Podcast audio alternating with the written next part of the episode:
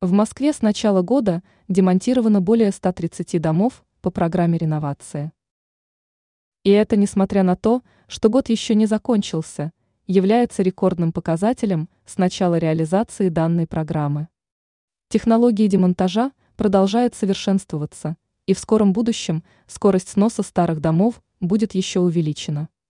Особенность сноса таких домов заключается в том, что все строительные конструкции демонтируются аккуратно для последующей возможности переработки. Из старых строительных конструкций на специальных перерабатывающих предприятиях изготавливают новые строительные материалы. Как информирует агентство «Москва», с начала года в столице по программе демонтировано уже 134 дома при годовом плане в 200 домов. Отмечается, что стандарты реализации программы постоянно улучшаются – что позволяет обеспечивать горожан современным жильем со всеми удобствами и технологиями.